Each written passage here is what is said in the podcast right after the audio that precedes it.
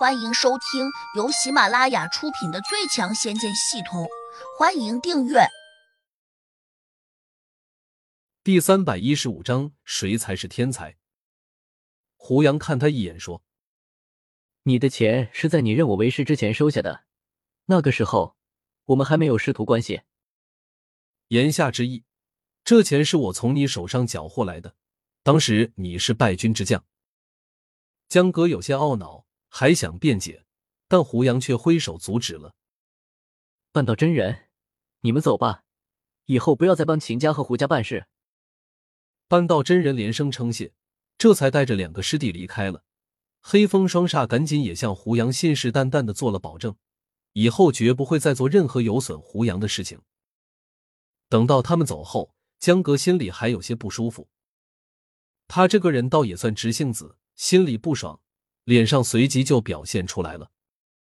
师傅，你这样做，我认为不公平。这世上哪有什么公平的事情？就连投胎也是门技术活，谁不希望投胎到有钱人家？可最后又有多少人如愿以偿了？江哥无语，却又忍不住嘀咕道：“你拿了我那么多钱，总得给我一点回报吧？”言下之意，你不能全给我拿走了啊！胡杨沉声问：“你还想不想把虫子全部赶出来？”想。江格不假思索的应道：“既然想，那就把嘴闭上。”胡杨毫不客气的说道。江格有些沮丧，总觉得自己吃了大亏，却又没法再找胡杨辩解，只能耷拉着脑袋，无可奈何。胡杨心说：“这家伙的智力好像有点问题，有些时候很不像一个正常的成年人。莫非他修炼的时间太久，早已经和尘世生疏了？”实际上，江哥从小就是个修炼天才，他一生中绝大多数时间都在潜心修炼，几乎不问世事。某些时候，他一次打坐修炼，可能就要耗去几年光景，以至于到的最后。他再次收工醒来时，都差点不会说话了。而他总爱急于求成，急功近利之下，脑子就变得越来越迟钝，有时表现出来举手投足间，就像个心智没有长成熟的老顽童似的。他今天之所以要认胡杨为师，不只是怕他驱赶虫子来咬自己，还有一点，他惊叹于胡杨如此年轻就修炼到了第零五级。这可是当年他苦苦修炼了六十年才达到的，整整一个甲子的前修啊！可别人却好像在十几年内就完成了，而且还一举突破到了第六级。江哥要是知道胡杨只修炼了几个月，肯定会气得吐血。即便如此，他依旧想从胡杨那里学点经验，因而主动拜他为师。他其实是很聪明的，拜胡杨为师。只要能够从他那里学到一丁点经验，可能就千值万值了。黑风双煞和古风侠三隐等人走后，行风请来的那三个家伙却舍不得走。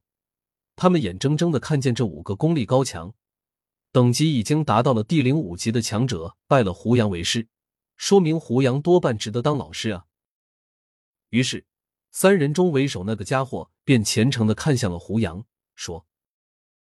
俗话说：“雪糕为师。”胡真人是否愿意也把我们收下？胡杨一怔，他哪有收的兴趣？刚才那样做也不过是因为江格在捣蛋。如果不是看在行风的面子上，他早就叫他们滚了。江哥马上怪叫起来：“就凭你们这点本事，就凭你们这点资质，也想拜师？切！”我都替你们害臊！你们今天想拜师，是不是存心想占老夫便宜？梅岭峰三老有些哭笑不得，均表态说：“他们可没这样的想法。”实际上，江阁还真不是冤枉了他们，因为江阁成名较早，且辈分较高，至少和梅岭峰三老的师傅是一辈的。因此，如果这三个家伙如果真拜在胡杨名下，那他们自然就成江阁的师弟了。江哥当然不愿意。邢峰哪会不清楚？他在官场上混了这么久，哪怕别人一个眼神，他也能读出别人的想法来。因此，他连忙劝说梅岭峰三老：“你们先回去吧，胡真人今天估计已经累了。这事儿下来，我再好好和他谈谈。”这分明就是在给他们台阶下。梅岭峰没办法，只好冲胡杨和邢峰拱拱手，灰溜溜的退走了。他们走了之后，江格还不满意，哼哼了两声，说：“修炼了那么久，才勉强修到了地灵三级，像他们这样的废物，别说给我做师弟，就算给我提鞋，我也嫌他们太差劲。”邢风看不过去了。毕竟梅岭峰三老是他请来的，江格这样说，等于也是在变相的打他的脸，所以他就辩解说：“江前辈，有些时候可能也不怪资质，我觉得机缘巧合可能更重要。资质不行，哪怕给他们再多灵丹妙药，恐怕他们的功力也难以提高。”江格不屑道。行风似笑非笑的看着江格问：“不知前辈的资质如何？”江格头一仰，略有一丝得意说：“我的资质绝对是万里挑一的，在我师门几乎没有人超得过我。你要是不相信，可以到我师门去打听一下。”邢风微微一笑，故意又问：“不知前辈从最初修炼？”到取得今日的成就，大概用了多少年？江格骄傲道：“我从零开始修炼，到前些日子突破到第七级，大概用了八十多年。”邢风微微一笑，继续问：“如此看来，越到后面越难突破，对吧？”这是当然。修炼时，从无到有。直到成功筑基，都不算是最困难的。只要努力修炼，辅之以药物，大概三五年也能完成。但到了后面，每升一级都是无比的艰难，而且伴随着无比的凶险。江格冷峻着脸，邢风指了下旁边听得有些迷糊的乔小苗，问江格：“你觉得他从开始接触修行？”到现在成功筑基，大概用了多长时间？